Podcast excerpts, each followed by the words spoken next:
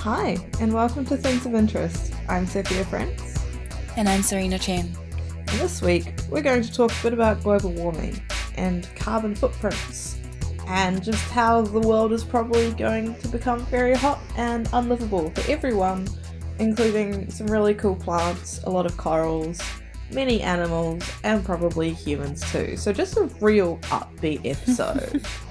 Strap in. Yeah, I guess my first thing is that I'm currently traveling quite a bit for work, so I'm flying to Sydney, to Sydney, and from Sydney once a week. And that's making me feel incredibly bad about my carbon footprint because, like, while air travel is basically a big bus that goes in the sky, it's still like a bus that uses jet fuel. So I'm like particularly conscious of like the carbon footprint of everything I'm sort of eating and using right now. But um, I was wondering, Serena, are you aware of like your carbon footprint as like a general concept? Probably not as much as I could be. I did go through a phase of being very. I would pick up an apple and think about all the transport that went into it to take it from possibly Hawke's Bay to here or like an orange and think, oh god, that would have been shipped from a container, like from California across the seas for like six months or some shit. But like many other environmental issues, if you think about it too much, you kind of like stop functioning as a human being. So I don't think I'm as aware as I could be about my carbon footprint in general. Yeah, and I mean it's a bit it's a bit easier in New Zealand because I believe the bulk of our electricity comes from renewable energy sources. Yes.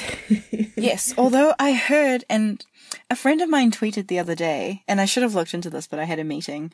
Apparently, it's hydro dams are more, they put more carbon in the atmosphere than fossil fuels or something.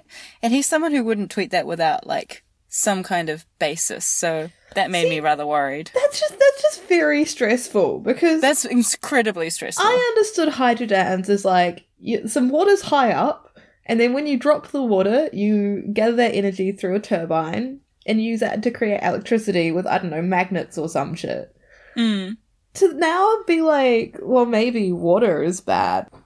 So there's a question of like putting carbon in the atmosphere, but I think there is also the question of things like particulate matter, which is what coal is Yeah. very, very bad for, and that's why air in some places is very bad. And all of the other like bullshit surrounding coal. Just Mm. ugh, coal. Australia is very big on coal. There was a situation, I think a year over a year ago in Parliament where like one of the pro coal MPs brought in a chunk of coal to Parliament and like held it and was like, This is a good thing. This coal, this is good. It's just Okay. yeah, yeah it's Australia's not for a country that could theoretically get so much solar power from everywhere ever always.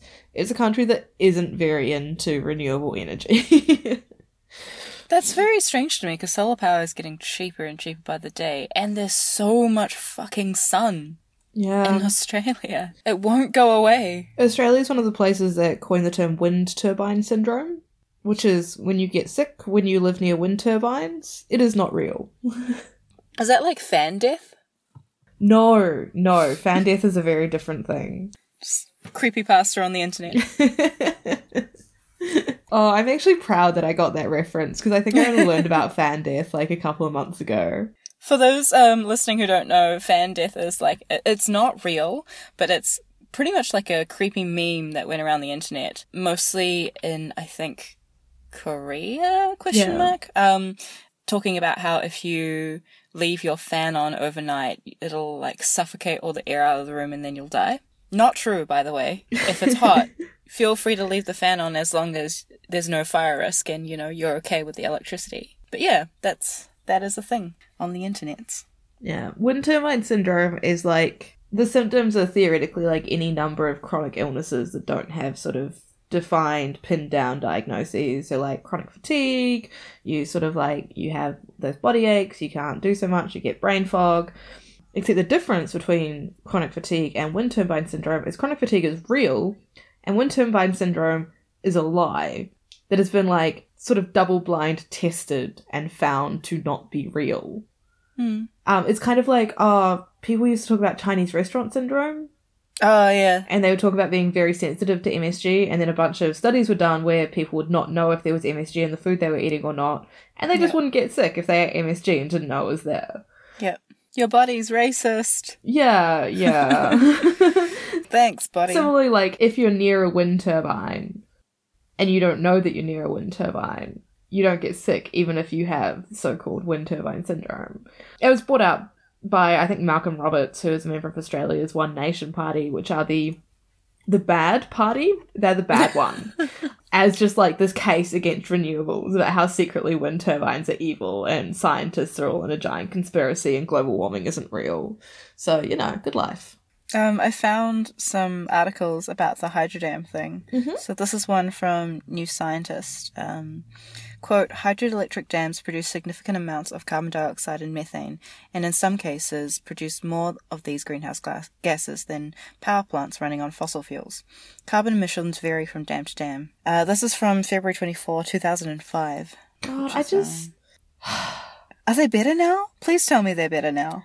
I mean, Come on, internet. does does the article go into what that carbon emission and methane emission comes from? Probably yes. So, so for example, like I know that a lot of um wastewater and sewage treatment plants produce like bundles of methane, and they often just burn it off. Yeah. If it's a similar like bits of the riverbed, ocean water, th- I don't really understand water.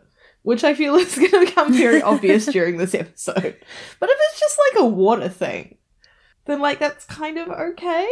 Yeah, I'm I'm not sure. I'm is it because we're storing the water and it's a habit for algae that's making methane? I don't know. I don't know how the world works. Because, like, so my understanding was that the oceans can, like, absorb carbon dioxide and then they get really acidic and fish die. yes. Yes. This is true.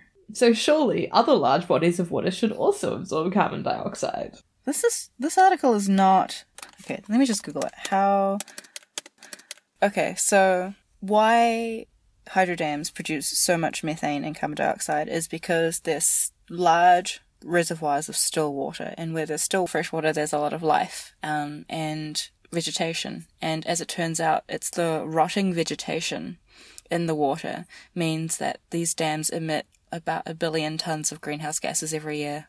Yeah, but that's like, that's more okay than getting greenhouse gases from burning coal, you know? It's weird because now we're we're in a situation where it's like, what's more important, the end or the means of how it got there? Like us humans um, burning off coal, actually putting directly putting greenhouse gases into the atmosphere. That's obviously bad.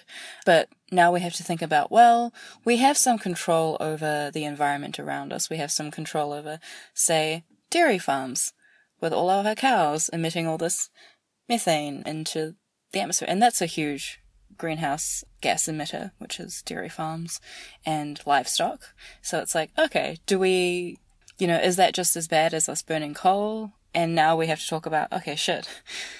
Now we have large still bodies of water that we use for power. Like, how do we get around that? I think, I think even though hydrodams are obviously better than burning coal, this is still probably a problem we'll have to deal with. Yeah, and like I mean, hydrodams definitely aren't blameless in the way that they edit the environment around them.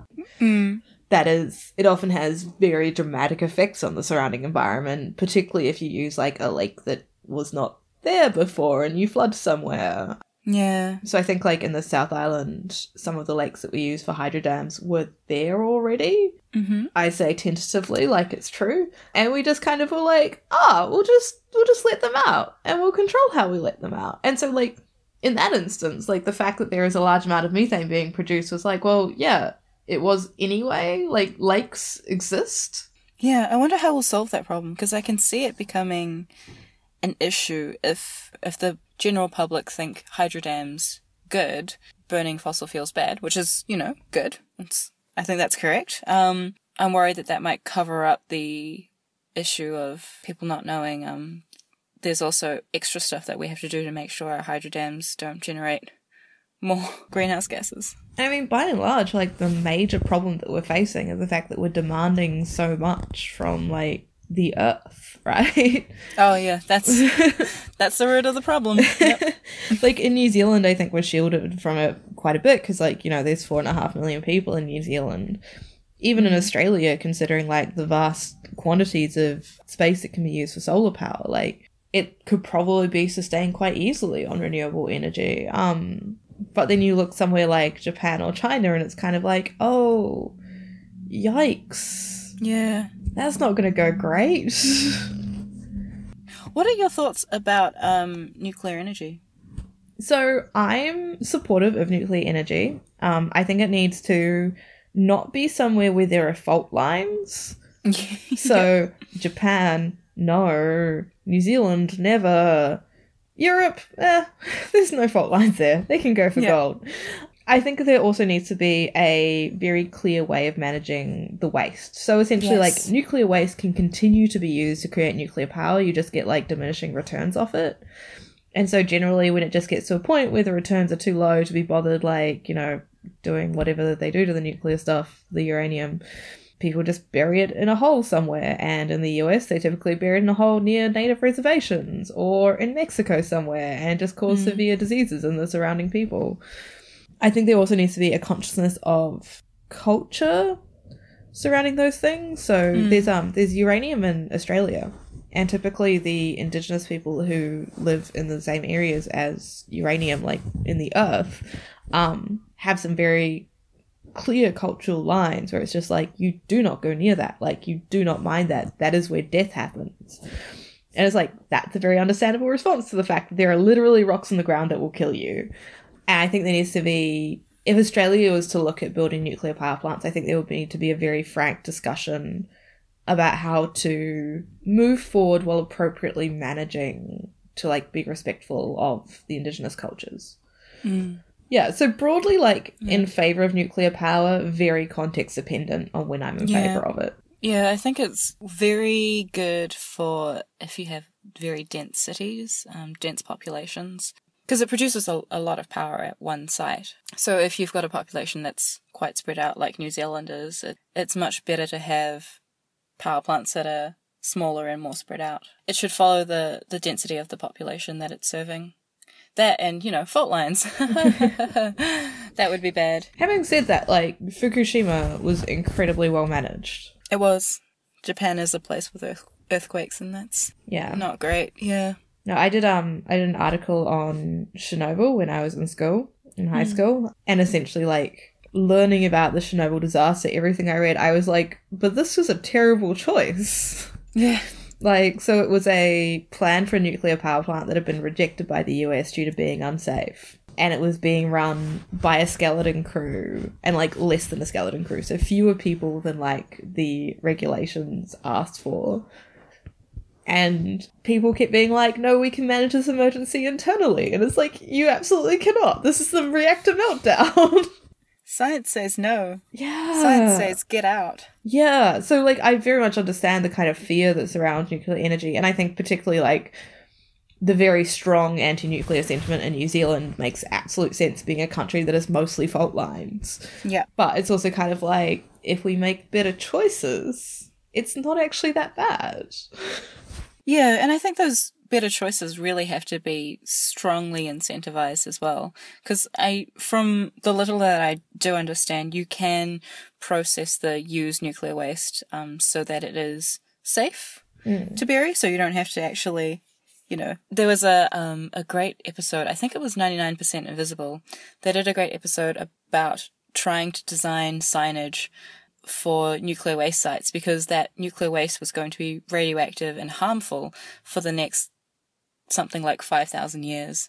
So they had a really interesting design challenge, which was um, how do we design signage that says, don't go here? And how is it going to like communicate to people 5,000 years into the future? Which is a cute design challenge. But then it's like, there are ways we can process this waste so that it's safe to bury and we don't have to do this that it's just not financially incentivized. Because it's not financially incentivized enough, people just chuck it out and not not care about it and give the problem to a designer for some reason. no, just process your freaking waste. So that's that would be another thing that would have to happen if um if nuclear energy were a thing. I mean, it could be particularly useful if we look at interstellar travel as well, of course. Yeah. Because, like, if you're traveling away from the sun, there are a limited number of energy options available to you. Hmm. and uranium is lighter than all of the coal you would need. This is this is true. It is um much more densely packed energy. I like how you're thinking about space travel. I'm always thinking about space travel. Optimistic in a in the world of today. well, I don't know. All I have to do is, like, cozy up to Elon Musk. Be like, hey, I hear you like blondes.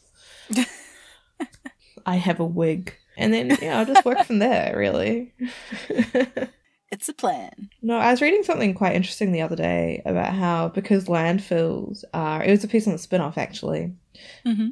Because landfills are anaerobic environments, there's actually very, very slow breakdown of everything you put in there. So like even a banana skin, which generally composts quite readily, takes like two years to break down within a landfill.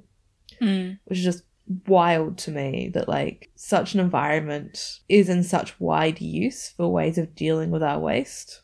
Yeah. It's wild to me that like we're in an age of such technological advance and yet the best way we have of dealing with waste is still just to bury it and uh, not look at it. and continue to use plastics derived from oil. Like, yeah. What the fuck? And also, and I think this happens in quite a few places in New Zealand because we're so small, is that when, you know, you sort your recycling and um, your recycling gets taken away, different to your landfill, but a lot of the recycling just gets buried in a different lot what? because um we don't have the money or the resource or I don't know the demand to keep recycling.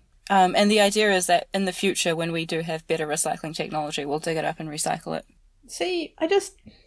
People in New Zealand compare New Zealand to Scandinavia a lot, despite the fundamental differences in our countries.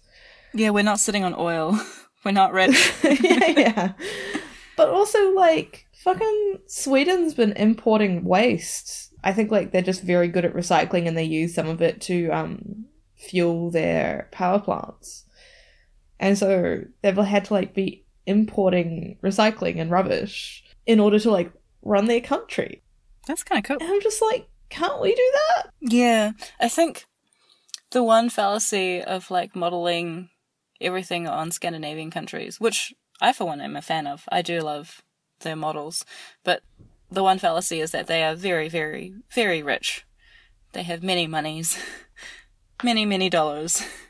I mean, and they've normalized, like, the amount of tax they pay, right? Yeah. So, yeah, like- absolutely. taxes are sort of, you know, above 50% for a lot of income brackets. Mm. Whereas in New Zealand, we're like, oh, 33%, oh, bit high. Did you hear about? I only I didn't see this, but I heard about it. Um, someone on TV, I think it was like Newshub or something. Mm. A host on one of their TV shows was like talking about the budget 2018 that just came out, and he was like, "Oh, well, I think my tenant should know that their rent's going to go up." Like announcing it on live TV, yikes. which was just wow. How was the budget? I, I've only seen Jacinda be like fab in Parliament and that like 45 second clip that's been going around Twitter. So, do you want to just give me a breakdown of the budget? I actually haven't read all of it, so I don't know. I've only heard, like, I've been pretty offline for the past month or so. I've heard a lot of mixed reviews. Here we go. Mixed reviews on Budget 2018. A lot of, like, really nice photos of, you know, the rainbow flag being flown at Parliament, but also a lot of criticisms around how they're actually not spending that much at all. In fact, I saw, I think, one Radio New Zealand article calling it like National's 10th budget Mm. instead of Labour's first budget because they were spending, I think, less than National did as a fraction of GDP, Yeah. which is surprising because usually when a left leaning government comes in, they usually spend more, they usually hire more people, um, start up more programs, do more government things, essentially. Yeah. The government is generally larger. It could have been a consciousness of the fact that, like, National is going to criticize them for spending as much as they do, regardless of how much they spend. But I don't know if that's, you know, the right response. The main thing I read about the budget was the fact that it's there's large increases in police and prison spending. That's interesting. Budget 2018 is the first budget in New Zealand history to spend more than $1 billion on prison based custodial services, um, which I'm getting from people against prisons Aotearoa on Twitter, who are generally quite a good source of information. Hmm. And that seems bad and not like what, you know, a sort of. I feel like the current Labour government has been sold, particularly to young people, as being like a loving, kind government. Yeah, like, uh, all your socialist dreams will come true. That's at odds with spending more than $1 billion on prison based custodial services, because quite clearly the bulk of like rehabilitation with regards to crime should occur within the community, but okay. I heard that um health spending had a tiny injection, but it, it was described as not barely enough to keep it going. So that doesn't sound good. But disclaimer, I haven't actually read the actual budget. This is all stuff that I've heard, articles that I've read. But still, it doesn't sound great. Mixed reviews is all I know. Yeah, the total corrections budget for 2018-2019 is 1.966 billion. Ooh. That's like a lot of money. And money that could be spent on like drug and alcohol programs Yeah. or on supporting people who perform crime to like feed their families or I don't know, just like fucking legalize marijuana, take the gang's main source of like income away from them and tax it. Like done, solved. You're welcome, New Zealand. I'm fixing your problems. I think it I think this is also very much a um you know when you watch Who Wants to Be a Millionaire and you know like all the answers and you're just like, why are these people not getting the answers? I feel like that's also the gap that exists between us and people who are actually in government. like it's probably a much more difficult job when you're actually there. Yeah, so they have they have a lot more pressure, to put it lightly, from all all of the different directions, from all 4.5 million people in the country. It is a bit of a disappointment though. This article title from Radio New Zealand says Budget 18 a triumph of neoliberalism. Neoliberalism. Ugh. What about other like global warming stuff? What other kind of stuff are you conscious of? I'm very conscious of the fact that there's very little we can do, which is uh, an everyday frustration, really. I'm very conscious of the fact that the damage that we've done to our environment on a global scale is irreversible. Yep, irreversible. That's that's that. And the only thing we can do is like try to stop damaging the environment as much and hopefully if humans are still around in 5 to 10 generations the earth will be a habitable place again. but the the damage that we've done so far like I read an article somewhere that said even if we everyone was to halt all greenhouse gas production just everywhere all at once, it, we'd still see a significant climate change. The seas would still rise a couple of meters. Like, it's it's done. Yeah. And and it's like scientists have been warning us for literally decades. Like I remember being Yeah. a kid. since the 60s. Yeah, being a kid and like reading children's books about greenhouse gases and global warming and how like we really need to stop putting so much frickin' particulates in in the atmosphere. And yet here we are. I remember maybe like five, six years ago, like scientists being like, "Hey, we need to stop this by like 2016, otherwise, otherwise we're doomed." Yeah. I watched An Inconvenient Truth. I remember that. Yeah, yeah, and like, of course, nothing happened. And now we're here, and it's like, okay, what can we do? Well, in our lifetime? To change anything in our lifetime? Nothing. something that's really frustrated me has been this idea that an individual can make changes to their lifestyle and in doing that help when it's like yeah. i mean the big companies are the reason that this is super bad like Exactly. you know like the reason there's like terrible droughts in California is not unrelated to Nestle buying up all the water. The reason that like we're continuing to have like oil and plastics everywhere all the time ever is not unrelated to lobby groups from those big corporations. Like this idea that the individual can somehow make it better by not driving. It's something that makes you feel better while the world goes to shit, right? And like, if that's what you need to live, then fine. But realistically, like this idea that was sold that we as an individual can vote with our dollars and change things is like it's kind of fake. I'm more than willing to support like, you know, capitalism meaning that things like moon cups become more mainstream, right? Decreasing the amount of trash that we're creating. Like that's fucking excellent. I am not Mhm. willing to believe that that is the solution for everything, and I strongly suspect that when corporations have monopolies and like cannot allow other groups to break in, like I haven't seen a eco-friendly plastic since I've moved to Australia. So uh, the place I worked in high school had those bags that can like you can compost. Yeah. Um. So like they're plastic in the sense that they're a polymer, but they're a plant-based polymer. I've never seen that in Australia because like you just can't break into the market because there is a monopoly on the market. Like. And so it's like we don't have a choice. Like we can't vote with our dollars. It's like the um case where oh a bunch of bunch of major corporations in New Zealand were found to be underpaying workers quite recently. Did you hear about that? Um, I feel like I hear about this every other year. no, I don't think I've heard about the most recent one though. it's like 16 retailers, retail chains accused of underpaying staff. I'm getting this from an article on Radio New Zealand. And, you know, they include like a number of things, but they also include both Countdown and Pak'nSave, which is like, are good. The the two major supermarket chains really easy to make that choice and impact things. And it's like, I mean, Yeah. realistically, that's why we have governments, right? Like, Yep.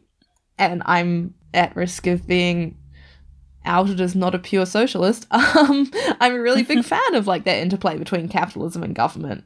But when it comes to global warming, all of that pressure has been on us. And it's like, well, no, the government actually has to sit up and do something. Yeah, regulations work. And, like, I don't want to be the person that sounds like who thinks regulations solve everything. They don't. But this is exactly the purpose for regulation is when there are monopolies, when consumers don't actually have a viable choice. And a lot of the times, like, you don't have enough money to do the money voting, voting with your wallet kind of thing. You have to just buy the cheapest groceries for your family. So this is where voting with your wallet doesn't really make any sense. Yeah. You, you need, like, this is the place where a government needs to step in and say, yo, sit the fuck down. Also produce fewer carbon emissions. I was hoping sit the fuck down could be a metaphor for, for all of the problems. yeah. it's one of those things where like global warming is one of those things where it's like I don't know, there's there's a feeling of helplessness to it, which I don't like but is there. I guess we, we do what we can, you know. I think general rule of thumb try not to be wasteful. Especially with food waste. Oh my god, don't get me started about food waste in, in countries like New Zealand, Australia, mm. US, UK. Like we waste so much food and it boggles the mind. Yeah, there's a couple of cool things in Australia that I'm aware of. So um, there's a group that gets uh, rejected fruit and vegetables from supermarkets and makes them into pickles and sells the pickles. Nice. Which is very cute Yeah. by and large. And when you consider how many people don't have money for food in Yeah. our supposedly developed countries, food waste is so awful. So awful. I remember there was one time I went grocery shopping with my mum and my nana uh, at Pak'nSave, and you know how at supermarkets they've got these bins next to the fresh produce where they like put all of the like offcuts and scraps from lettuce or spinach or stuff like that. My nana saw it, and my nana grew up in China, very poor. So did my parents, and she saw the like the bin of scraps and she started digging through it and like getting a bag and like collecting the scraps. She was like, "Oh, well, like if they're going to go in the bin anyway, like I'll have them." and she was stopped by a store employee and she was informed that like she was not allowed to have the scraps even though they were just going to throw it away. Which like I understand why you know there's laws around what quality of produce you sell, I'm sure, and um Yeah. I can say I probably don't want to be liable in case she gets sick, blah blah blah blah blah. But still, it was it was kind of heartbreaking because they were going to go in the bin, and my nana, bless her, she just couldn't comprehend why they couldn't give it to her. And she was just standing there for ages being like, no, but you're going to throw this in the bin. Let me have it. It's a weird, weird world we live in. Yeah, one of the strangest things I find about even New Zealand and Australian supermarkets, but when we were in the US, it was very bizarre how perfect all of the food in supermarkets is. Yeah. Because, like, I'm fine with my apples having, like, those weird, like, I think they're called fly spots, those weird little black bumps in them. Like, Yeah. it's chill as hell. Like, you eat around that. But this, like, You can even eat it. That's, Yeah, that's yeah. all good. like this airbrushed produce giving you this idea of perfection i just find so bizarre it's um oh so one of the kind of fun facts about food um not food security so much as food efficiency and global warming is it's actually like a lot of the time it's more efficient with regards to like sort of carbon emissions and things like that to import plants from where they grow naturally outside Mhm. rather than creating a artificial environment to grow it where you are. Yeah. So like rather than having a heated greenhouse, just like fucking import it. And that's something quite that I really like. I like that. It's like globalization for good. Hmm. How many earths would it take to feed the world if everyone was like you? And it was Oh, like God. it was like three and a half or something. And I'm like, fam, Wow. I eat meat once a week. Calm down.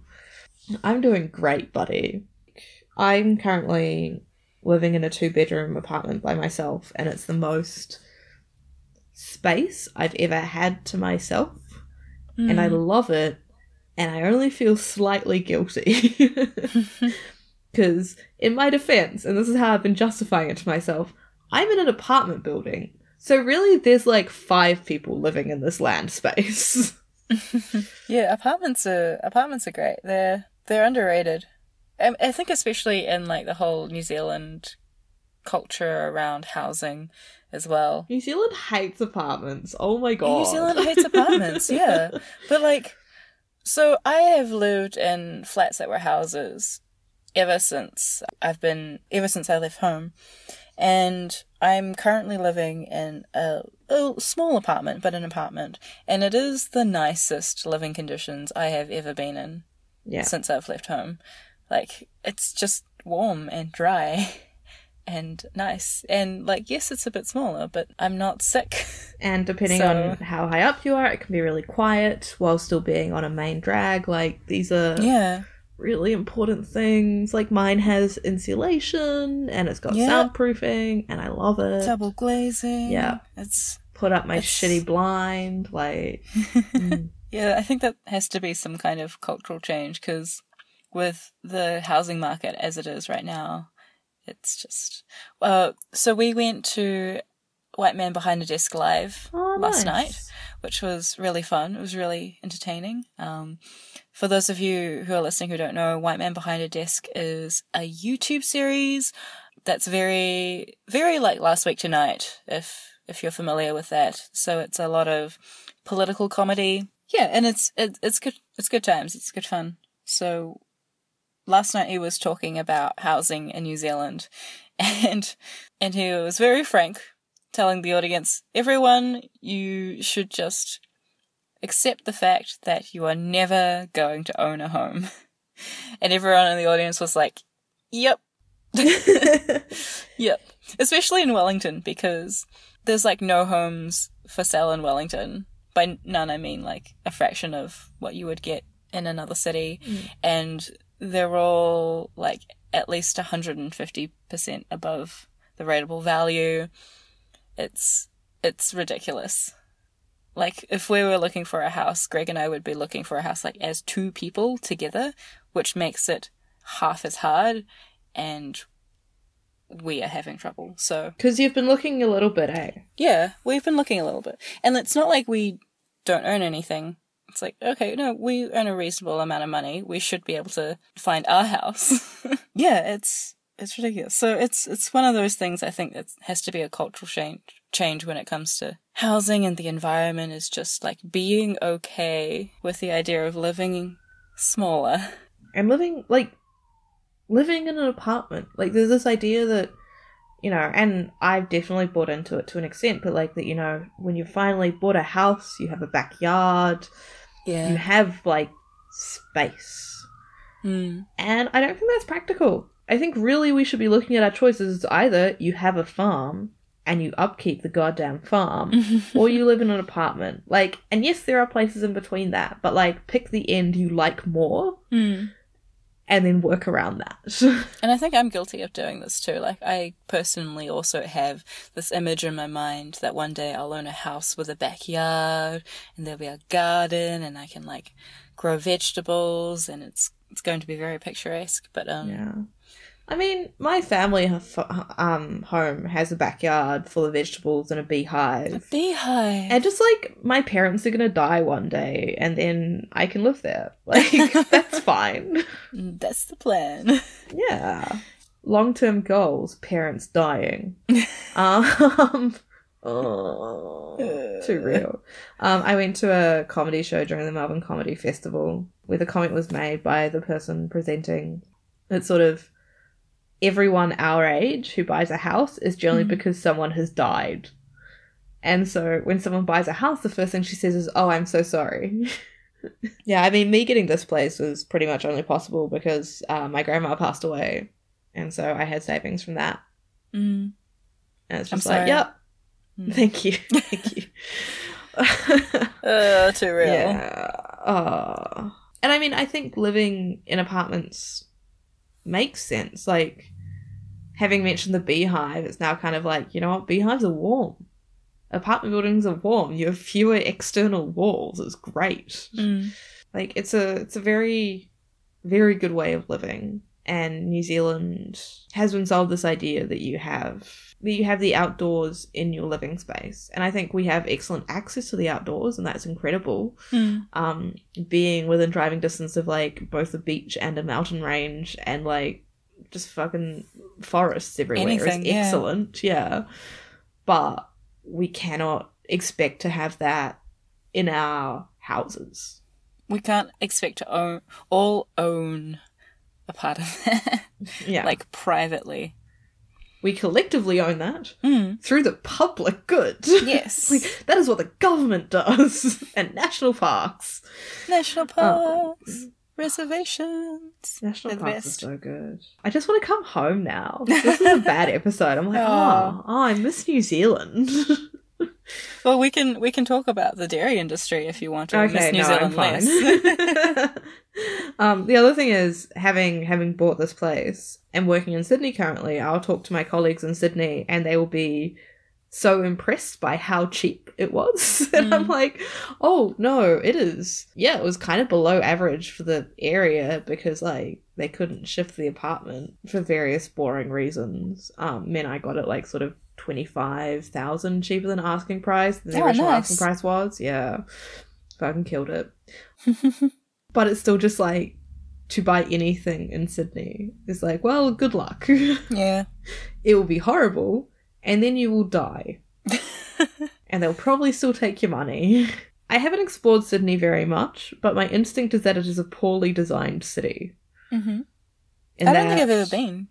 Oh, it's so it's based around sort of a harbour mouth, like many major cities are. hmm But the harbour's kind of spiky, so a lot of rivers feed into it. So rather than being sort of nice round harbour like you get in Tauranga, it's a weird spiky harbour, and there's a bunch of bridges connecting the spikes. And people live on all the spikes, and some spikes you can drive to, and some spikes you can get a train to, but some of them you have to get a ferry to. And it's like, this seems inconsistent and poorly designed hmm and they're just they're not the space has not been used effectively in Sydney is my instinct. But you know, Yeah. Neither is it in Melbourne or New Zealand, so whatever I guess. City design is such a fascinating thing. It's like architecture, but next level architecture. we can do an episode where I get my dad on the call. Like, Is it? does Um, he do like civil engineering? he's a town planner. Oh, fantastic! so yeah, literally his job. Um his focus is on environmental stuff as well. So I very much grew up in a sort of house where we were conscious of things like global warming. Yeah. Um, uh, he's worked with groups in Samoa about um, protecting their villages from sea level rise, um, which meant he was in Samoa when there was an Mm. earthquake and tsunami, Oh God. uh, which was a bit stressful. Um, Yeah. But he turned out okay. this was the sort of stories I got told growing up was like my dad would tell me about his work and it would all be things like global warming is going to happen. Here is how we stop it from destroying everything. Yeah, that that would be fascinating. That'd be a great episode. we should definitely do that. I'd have to give my parents my Skype details. um, when I called home for Mother's Day, uh, I was talking to mum on the phone, and dad took a photo of her on the phone to me Mm-hmm. and emailed it to me with a caption Is this Skyping? I was like, Ah, very good. oh, did you do Mother's Day? Uh, no, no, because it was during the forty-eight hour weekend. Oh, yeah, of course. Yeah. How was that? That was wild. It was a wild time. We had a team that was a third the size of our normal team this year. Good. So very small team. I was a bit worried. We also entered into Ultra, which is like the extra. So 48 hours is a filmmaking competition where you make an entire short film in 48 hours, no exceptions. If you're one second late, they throw your film out. So no exceptions. And you have to write it, um, rehearse it, shoot it, cut it, do everything in that 48 hours. So it is difficult. It's a challenge. And we signed up for Ultra, which is like a challenge on top of that because we love pain. And this year, the Ultra Challenge was that all of our main characters had to be either children or animals. Because as the film saying goes, you never work with children or animals. Yes, yes, very good. so that was that was a fun time. But we we actually did pretty well. I'm so proud of our tiny team. We wrote a pretty cute story. Uh, our main character was a kid. Uh, he's like in the back of a car, just you know, chilling when the car gets robbed by some criminals, and then you you know follow follow a story of being a fish out of the water. Yeah, and we finished on time. It looked good. It sounds great. I, I'm just yeah, really proud of our little team, and it was fun. And I got three hours of sleep the whole weekend. Ah, have you recovered? Yeah, yeah. Monday was difficult. yeah. yeah, I did a couple of years of the 48, but there's nothing like that in Australia. And it's very weird trying to explain it to people. It's Mhm. just like, yeah, of course I have filmmaking experience. Like, doesn't everyone? Isn't this like a universal experience? Everyone's made a short. Sorry, you were going to ask something. Oh, I was just going to ask, um, what was new in in your life? What was new? Because we haven't caught up in a while. Mm, mostly suffering.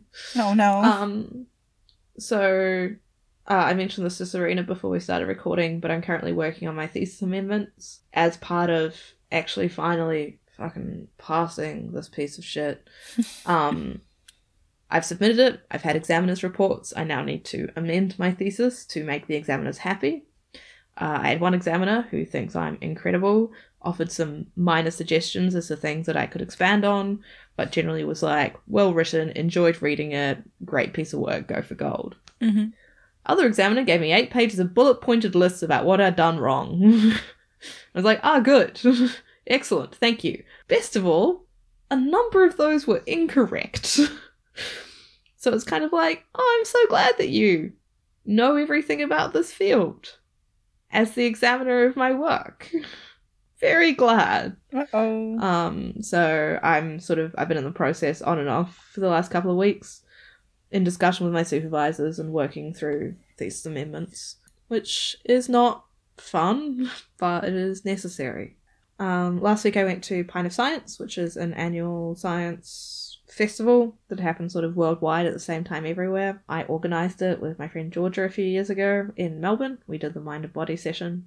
So I went to two of the mind and body sessions in Sydney as well, which was very nice. Yeah, quite uh, the national sponsor currently for Pint of Science Australia is CSIRO, the big science research that's not a university place. They invented Wi-Fi, which they never stop telling you about.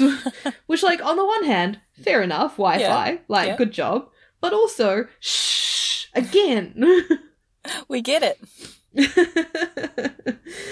but they also invented polymer banknotes, which are is Oh. another thing I've heard about a number of times over the last week, and it's like, okay, you're, you're cool, I get it. Please leave me alone. Um, but some really cool talks. Uh, a couple on like food safety. So I got heavily judged by a food mycologist, so a guy who works on food mold. Mm-hmm.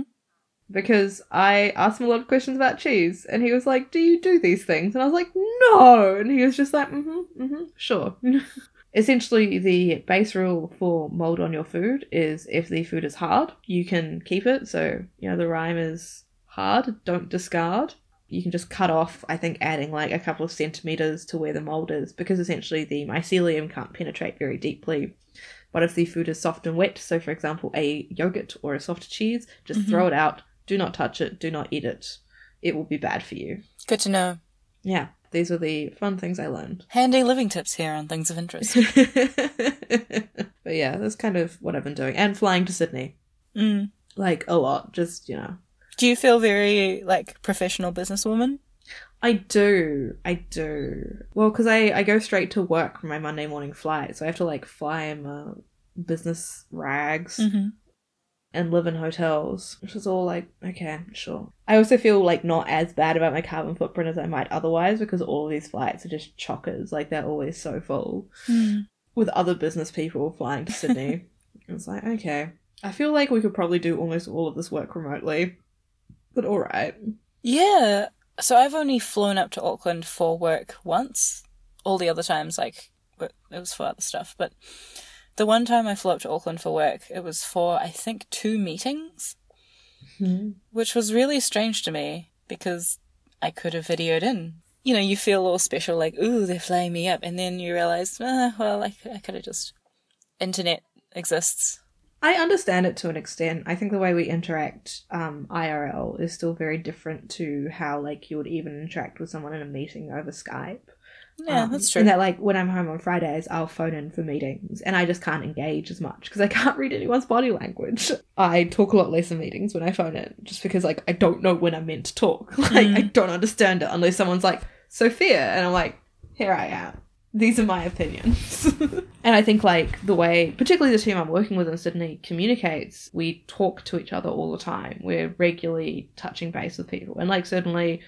I can do that as readily via like the workplace instant messenger, but not everyone in my team can. And so it makes more Mm. sense for me to physically be there so that the people who aren't as used to using MSN Messenger to speak to all of their friends will be able to talk to me essentially. And I think like that's probably something that's going to take a while to change considering like the age of people who make these kind of decisions. That is something that I have noticed in the workplace is that digital the digital arm of our business, we use a chat service to talk to each other and to communicate all the time. It's like MSN Messenger but for work. It's pretty much it's called Flowdock, it's pretty much like Slack. And that's totally cool. But as soon as you start working with people outside of digital, you either email or you go and see them in person. And that difference is quite pronounced. Um, No, I like I explained to a colleague the other day like I was pinging him questions on our like instant messenger hmm. and he was like can all of these wait? And I'm like, look, if it was important, I would walk the two meters to your Yeah. desk and annoy you. like, these are things that can wait. Like, if it was urgent, I would actually speak to you. You're like so close to me right now. but then, like, uh, we had a work cute team building thing the other night. We did a virtual reality escape the room game. Oh, cute. And I just, I love VR. I love it so much. I just, oh, I was very good at the game Uh, because I'm just like, I'm used to video game logic, and I think the Mm. puzzles were designed quite well, particularly considering that we were using VR. The time you you get like an hour to sort of like solve the puzzle, and you know it's a space based thing, so it's like save the universe, whatever. And I think you're given that hour at least to an extent because like the interfacing with the virtual reality takes like a while to get the hang of and to know what you need to do and to know how to use different things, let alone solving the puzzles. And because Yeah. like I'm quite intuitive with that stuff, I would pick it up really quickly and I would like solve puzzles quickly then because like the puzzles aren't that hard. It's the figuring out how to like actually use the things you need to use Hmm. that's difficult. Yeah, no, some other members of the team uh, took a bit longer to get the hang of it. Whereas I was just like, oh, cool, this is virtual reality. Oh, this is how the controls work. Let's go. Yeah. Which I didn't realize that not all of my colleagues would have, if that makes sense. Yeah, because it's like if it's something you do quite often, it just becomes second nature, the medium that you work in. Just even the sense that, like, I can pick up technology stuff quite quickly still. Mm. which I'm happy with. Like I feel like that's going to go away at some point, but for now, I can still just kind of like engage with that stuff. And I think things like virtual reality will make that traveling for work less necessary because we do interact more like we do, if that makes sense. Yeah. I, I'm like, I'm realizing that I'm not using very good words for any of this. Because there aren't words yet invented for a lot of this these phenomena. So it is a it is a fear of mine though that, you know, I'll get to an age where one day I just won't be able to understand newer technologies. I think the clearest thing to me right now is the differences in how we most naturally use technologies. Mm. So I think people like a couple of years, even a couple of years younger than us, and like definitely kids who are growing up now, will use voice a lot more readily than we do. Mm-hmm. So like I use voice a bit with my phone, particularly when I'm at home. But by and large, like if I want to do something, I'll just do it. Like I'll use Yeah. my thumbs. That's what they're there for, in my opinion. Whereas I think people growing up where every technology has like the voice capacity, they will find it much more natural to use voice as the first instance, and then if that doesn't work, be like, ugh, fine, and like actually interface with a computer. That's my instinct anyway. Mm. And eventually the sea levels will rise and drown us all. So Oh yeah, we were talking about that. it's just it's just really outpacing that with technology. Yeah. I reckon I reckon we are gonna go to space. I reckon like we're not actually going to stop global warming, but in fact we're just gonna leave the Earth. I have the opposite. Well, I have the opposite opinion. Not, I don't know whether we will or won't, quote unquote, go to space. But I don't think we should see that as a solution. Oh, I don't think it's a solution. I think it's just uh, what we're gonna do. Yeah, I space is big, and I just don't see it as a viable solution. I think it's it's escapism. It's like we have a problem, let's run away from it, rather than we have a really hard problem. We're not going to solve it in our lifetimes, but we have to start now. And yeah, that that's not as appealing as space because space is awesome, but space is also really, really empty and big, and everything's really far away from each other. I don't think we should be focusing on space as a solution to our global problems. I think it's awesome and we should definitely like Yeah. keep doing exploration. But yeah, it worries me that like, you know, I'll be talking about global warming with friends or with colleagues and inevitably there'll always be one or two people who are like, don't worry, we'll be living on Mars. yeah, but like then we're gonna fuck Mars up. Do worry. Like we can't just keep planet hopping. yeah, but I don't I don't even think we're going to get to Mars in our lifetime. Like it's not, like yes, we might get there physically, but I don't think we're going to live there. Definitely not within our lifetimes and probably not even within the next two or three generations because terraforming is difficult. All of these things Yeah. are are really really hard and made many many hundreds of times harder because it's so far away and communication will take 8 minutes like round trip. So it's very tempting to imagine a future where we would have escaped this dying Earth, uh, and we, you know, set our sights to newer horizons, new planets, amazing technologies. But I think a big part of why that's so compelling is because it serves as a a distraction for the very real, very hard work that we'll have to do back on our home planet to actually solve anything. Yeah. Um, and that, and unfortunately, that's the hard work that we're going to have to do to do anything. It's an escapist fantasy, but as like anyone who's been to therapy knows, we need to remember they're just fantasies. Yeah, it's it's nice. I think about it all the time. Alrighty. This has been Things of Interest. We have talked about global warming, landfill, recycling, virtual reality, Budgets. the budget, yeah, politics, and how the solution isn't to go to space. We can't just run away from this problem we've created. We need to actually sit down and fix the planet and make it a little bit better. Um, as always, you can email us at castinginterest at gmail.com. You can find us on Twitter at castinginterest and Facebook under Things of Interest. If you liked this episode, if you've liked our other episodes, please do give us a review, leave some stars. It's not called iTunes anymore, it's Apple Podcasts Oh. which it's been for like months and i keep trying to remember to say something to you about it and just forgetting but yeah whatever apple is using Mhm. like just leave us a review on that like that sounds great i've been sophia prince And I'm Serena Chen. Uh, and as always, stay interesting.